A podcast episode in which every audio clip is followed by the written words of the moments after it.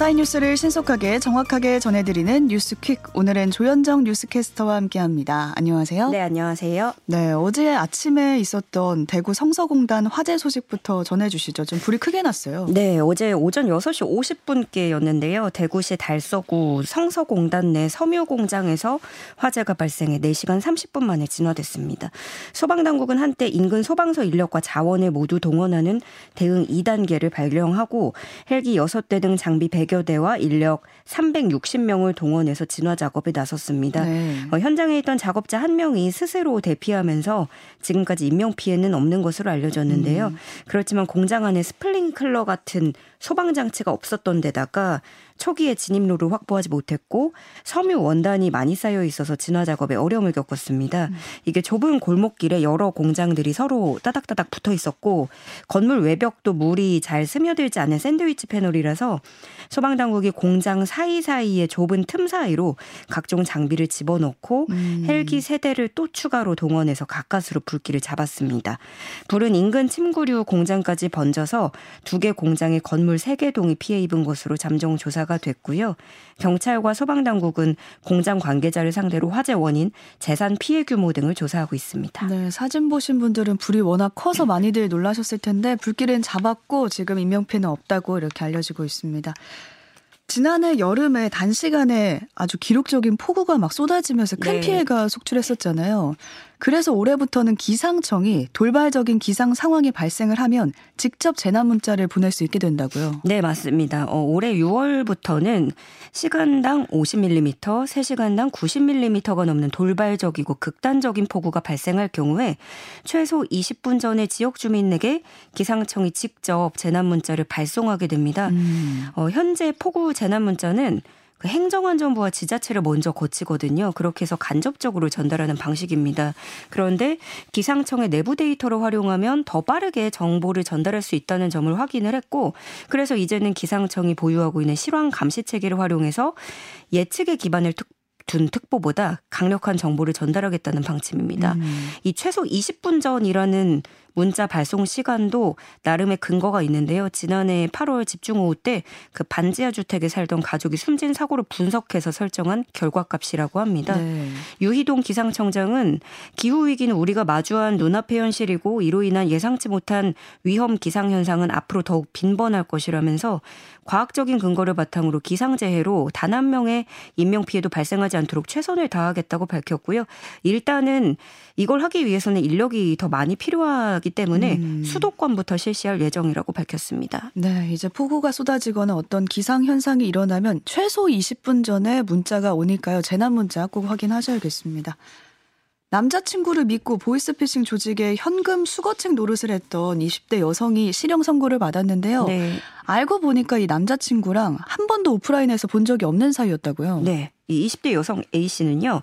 지난해 7월에 남자친구로부터 회사 일을 도와달라는 부탁을 받고 보이스피싱 범죄에 가담한 혐의를 받고 있습니다. 음. A 씨는 남자친구의 소개로 알게 된 다른 지인이 이제 메신저로 A 씨에게 접선 장소를 알려주면 직접 나가서 피해자를 만나서 돈을 받는 역할을 했는데 이렇게 현금 수거책으로서 A 씨가 건네받은 돈만 3억 원이 넘은 것으로 파악됐습니다. 아, 이게 보이스피싱인지는 몰랐고요. 예, 뭐 몰랐다고 본인이 주장을 음. 하고는 있는데 어쨌든 간 이제 결과적으로는 현금 수거 책의 역할을 담당하게 된 거죠. 그렇죠. 예, 이 A 씨가 남자친구를 어떻게 만났냐 하면은 소개팅 애플리케이션에서 만난 사이입니다. 그래서 아. 실제로는 직접적으로 대면한 적은 없는 거예요. 한 번도 본 사이가 아니군요. 네. 그런데 A 씨는 재판 과정에서 믿었던 남자친구를 도와줬을 뿐이고 회사 업무 처리 과정이라고 생각해서 사기라는 사실을 알지 못했다라고 음. 주장을 했습니다. 그렇지만 재판부 판단은 달랐습니다. 미필적 고의로라도 범행에 가담한 사실이 인정된다고 본 거죠. 네. 어, 재판부는 A 씨가 범행의 구체적인 내용이나 방법을 알지 못하더라도 여러 의심스러운 사정들을 외면하거나 용인하면서 보이스피싱 사기 범행을 용이하게 했다. 이렇게 봤고요. 징역 10개월을 선고했습니다. 네, 실형이 선고됐습니다. 술에 취해서 골목에 누워있던 남성이 차에 치여 숨지는 안타까운 사고가 발생을 했는데요. 이 사고 직전에 이제 경찰이 출동을 했다가 그냥 철수한 것으로 드러나서 지금 부실 대응 논란이 일고 있습니다. 네, 이게 지난달 19일 오후 8시쯤이었는데요. 서울 동대문구 한 골목에 사람이 누워 있다는 112 신고가 접수돼서 경찰관 2명이 현장에 출동했습니다. 음. 경찰관들은 술에 취한 50대 남성 A 씨를 흔들어 깨우고 대화를 시도를 했는데 A 씨는 자리에서 일어나지 않았고요. 경찰관들은 6분 만인 8시 15분쯤에 철수하고 A 씨를 길에 남겨둔 채 맞은편에 세워둔 순찰차로 돌아왔습니다. 음.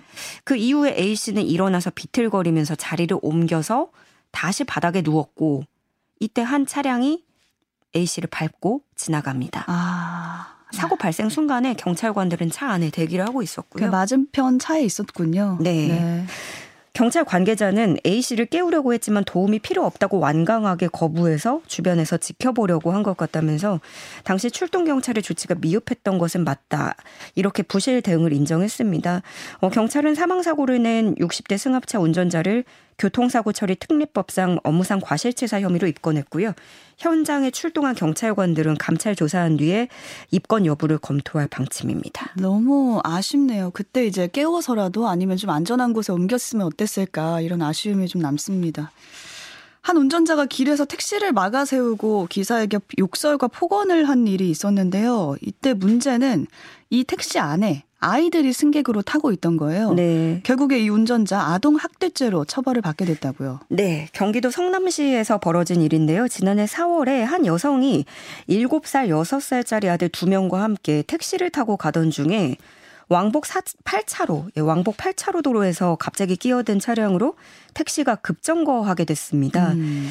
어, 상대 운전자였던 그 외제차 운전자 A씨는 택시가 먼저 자기 차량 앞으로 끼어들었다면서 어, 경적을 울리면서 따라와서 택시를 멈춰 세운 뒤에 택시기사에게 욕설을 퍼붓기 시작했어요. 네. 근데 이 사건은 아이들의 엄마여, 엄마인 승객이 온라인 커뮤니티에 당시 상황을 담은 영상을 올리면서 알려지게 된 건데요. 음. 영상 속에는 그 상대 운전자인 A씨가 택시기사에게 심하게 고함을 치고 욕설을 쏟아내는 모습이 담겨 있습니다. 네, 그러면서 그걸, 네. 네. 그러면서 이 승객이 어, 말하기로는 그 아이의 엄마죠. 상대 운전자가 5분 남짓 동안 아버지 뻘 되는 택시기사에게 욕을 했다. 기사님이 잘못했습니다. 죄송합니다. 라고 하면서 뒤에 아이가 있으니 그만해달라고 했지만 본인도 아이가 있다면서 계속 소리 지르고 욕을 퍼부어서 음. 아이들의 눈과 귀를 막았지만 모두가 차 안에서 공포에 떨어야 했다라고 네. 덧붙였습니다. 그 검찰이 A씨에 대해서 아동학대에 해당하는 아동복지법 위반과 특정범죄 가중처벌법 등을 적용해서 벌금형의 약식 명령을 청구를 했는데요. 법원이 사안이 중하다고 보고 정식 재판을 회부한 겁니다.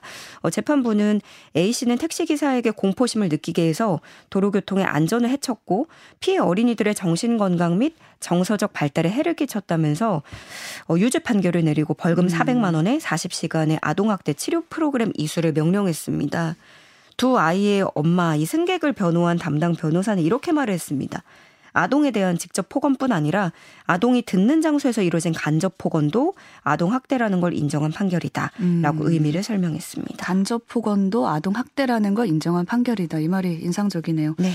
저 이 뉴스 보고 당장 이제 다용도실 가서 세탁기 호수를 확인하는 일이 있었는데 한 아파트 세대에서 세탁기 온수 호수가 빠지는 바람에 650만 원 정도의 수도 요금이 부과되는 이런 사태가 벌어진 거예요. 이거 네. 어떻게 된 건가요? 정말 끔찍한 일인데요. 믿고 싶지가 않아요. 네. 아파트 관리사무소에서 게시한 안내문입니다. 모모모동 1층 세대에서 장기간 부재 중에 세탁기 온수 호스가 탈락돼 온수 1108톤이 검침됐다. 1108톤이요? 네. 이로 인해 수도 요금이 650만 원 가량 나오는 초유의 사태가 발생했고 입주자 대표회의를 통해서 12개월 분할 납부를 하게 하는 결정이 있었다라는 음. 내용이 적혀 있습니다. 네. 그러니까 이 과정에서 장기간 집을 비워놓은 사이에 세탁기에 연결하는 온수호스가 빠졌고 아. 그러니까 오랫동안 집을 비우니까 이걸 모른 거죠. 천 음. 톤이 넘는 온수가 줄줄 새는데 그렇죠. 그나마 1층이라서 아래층 피해가 없었다고는 하는데요. 음. 저 이런 생각을 해봤어요. 만약에 아래층에서 피해를 입었으면 차라리 금방 조금 더 발견하고 예, 조금 더 빨리 알지 않았을까 이런 건데 이 사연이 알려지면서 이제 누리꾼들이 저희 같은 반응을 보이고 있는 거죠. 어떡하냐. 네. 그리고 또 한편으로는 어, 세탁기가 작동 중이 아닌데 물이 어디에 틀어져 있다는 거냐. 음. 세탁기 호스에서 원래 물이 새고 있는 거냐. 뭐 이렇게 전혀 몰랐고 처음 알게 됐다는 반응들이 주를 이루고 있었어요. 그러니까 어떻게 된 건가요? 이게 그러니까 저도 사실은 자세히는 몰랐어요. 왜냐면은 음. 항상 열고 다니던 사람이었기 때문에 그쵸.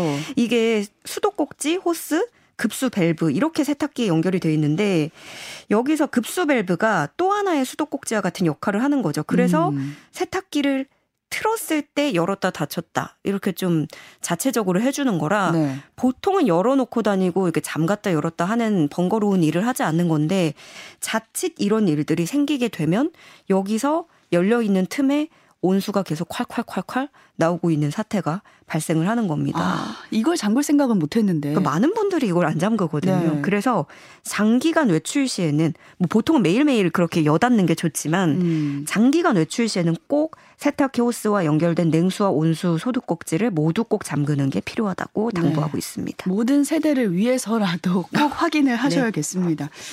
문화재 절도범이 일본에서 국내로 들여온 고려 불상에 있었는데 이걸 두고 지금 몇 년째 긴 시간 재판이 이어지고 있거든요. 근데 이번에 2심 판결이 났습니다. 재판부가 불상을 다시 일본에 돌려줘야 한다 이런 판결을 내린 건데 원심을 뒤집은 내용이죠.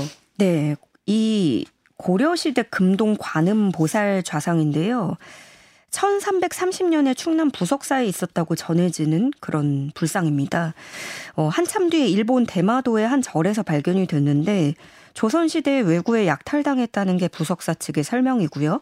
그러다가 2012년에 문화재 절도범들이 이것을 다시 훔쳐다가 국내로 반입하게 됐습니다. 음. 정부가 이 압수한 불상을 일본에 돌려주려다가 불상 안에서 충남 서산의 부석사에서 만들어졌다라는 문서가 나오면서 네. 상황이 달라집니다. 음. 그리고 1심에서는 외구 약탈에 의한 반출을 인정하고 부석사의 손을 들어줬는데요. 그 6년 뒤에 열린 항소심 재판부의 판단은 달랐습니다. 네. 소유권이 일본에 있다는 판결을 내렸습니다. 그러니까 재판부는 불상이 제작된 그 1300년대 부석사와 지금 소유권을 주장하는 부석사를 같은 곳으로 보기 어렵다고 해석을 했고요. 음. 외구가 약탈에 반출했다고 볼 만한 증거도 있긴 하지만 도난 전까지 일본 사찰에 60년간 있었던 사실이 인정되기 때문에 20년의 취득 시효를 넘겼다고 본 겁니다. 어. 그러면서도 다만 문화재 반환 문제는 국제법이나 문화재 환수 협약에 따라서 결정해야 할 것이다. 이렇게 덧붙였는데 의견이 상당히 분분해요. 음. 먼저 훔쳐간 걸 다시 훔쳐왔다고 해서 그러면은 훔쳐간 사람들의 것이냐. 뭐 이런 의견인데 그래서 지금 부석사 측은 즉각 반발하고 대법원에 상고하겠다는 뜻을 밝혔습니다. 네, 이게 2012년쯤에 벌어진 일인데 아직까지 지금 재판이 이어지고 있고 어떻게 결심이 날지 좀 더 지켜봐야겠습니다. 기독교계에서는 지금 예수상을 둘러싸고 논란이 일고 있는데요. 한국 기독교 기념관이 천안에 세계 최대 규모의 예수 조형물을 세우겠다라고 한 건데 개신교계에서는 사기 행위 아니냐 이런 비판이 이어지고 있습니다. 이게 저희 CBS 교계 뉴스팀에서도 꾸준히 네. 다뤄온 내용인데 이게 어떤 상황인가요? 예, 한국 기독교 기념관이 약 21만 제곱미터 규모의 기독교 테마파크를 짓겠다면서 지난 2021년 3월에 충남 천안에서 착공 예배를 드렸습니다. 어, 이곳에서는 1조 800억 원이라는 천문학적인 금액이 들어가는 초대형 건축을 홍보하고 137m에 달하는 세계 최대 예수상을 만들겠다면서 투자 설명회도 열었습니다. 네, 투자 설명회가 있었어요. 네. 그런데 이 투자자를 모집하는 과정에서 여러 의혹이 불거졌고요. CBS가 이 내용을 보도하면서 주의를 당부하기도 했었습니다. 음. 우선 개신교계의 이 다른 입장을 보면 사업 총책임자는 부지를 확보하지 못했고요.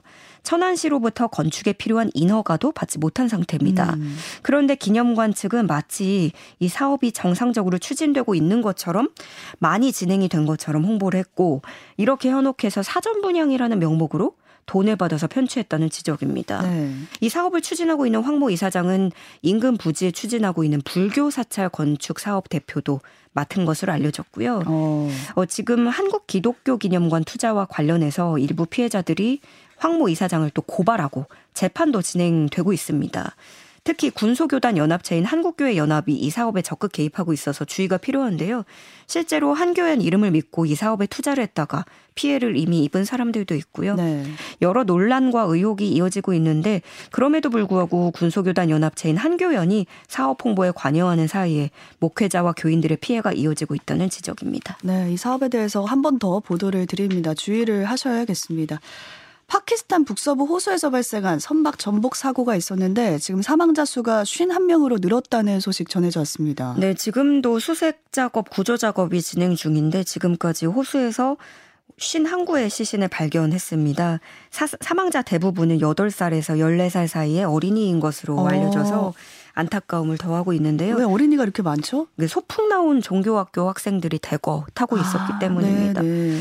어, 원래 사고 직후에는 경찰이 선박에 한 25명이 타고 있었다. 어린이는 10명 정도가 사망했다라고 밝혔는데 이거보다 훨씬 많은 인원이 정원을 훨씬 넘겨서 57명이 탑승한 것으로 알려졌고요. 이 가운데 55명이 어린이로 확인이 됐습니다. 음. 특히 구명조끼 등 안전장비가 없는 상황에서 변을 당했고 그 중에서도 여, 여자, 여자들은 이제 수영을 할 줄 모르는 분위기 그리고 몸 전체를 덮는 의복으로 인해서 물에 빠지면 구조도 쉽지 않다는 지적이 나오고 있습니다. 네, 안타까운 소식까지 살펴봤습니다. 조현정 캐스터와 함께했습니다. 고맙습니다. 고맙습니다.